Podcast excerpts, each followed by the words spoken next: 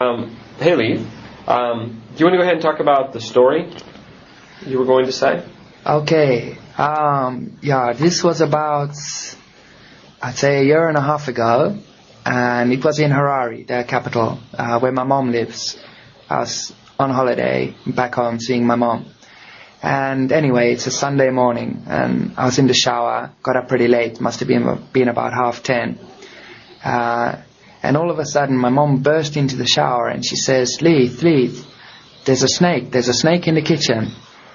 And so I thought, wow, blood, okay, what kind of snake would this be? Because we live in the capital, uh, residential area, almost high rise.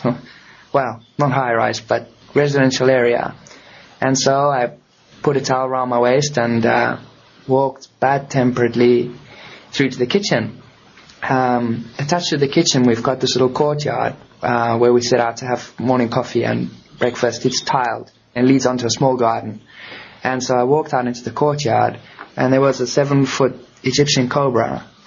Wow, I, I was really, really blown away because I, I know a bit about snakes and I know that a, a bite from an Egyptian cobra in a country where antidote isn't readily available is uh, almost, certainly fatal. And um, yeah, there there we were, my mom and I, with a seven-foot Egyptian cobra slithering between the courtyard and our kitchen.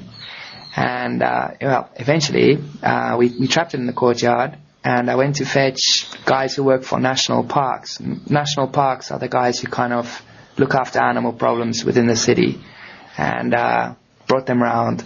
And we were hoping that they were going to catch it, but because Zimbabwe isn't so rich at the moment and stuff like that, they they don't have the facilities to keep caught animals. So unless it's endangered, they just shoot it. So the guy shot our seven foot oh, cobra. Wow, they shot it, huh? Yeah, and we uh, had to bury it out back. Really? Oh, well, still, man, I'm glad. I mean, you just don't want to be bitten or anything, so. No, no. Uh, wow. No way. What a story. Okay, thanks.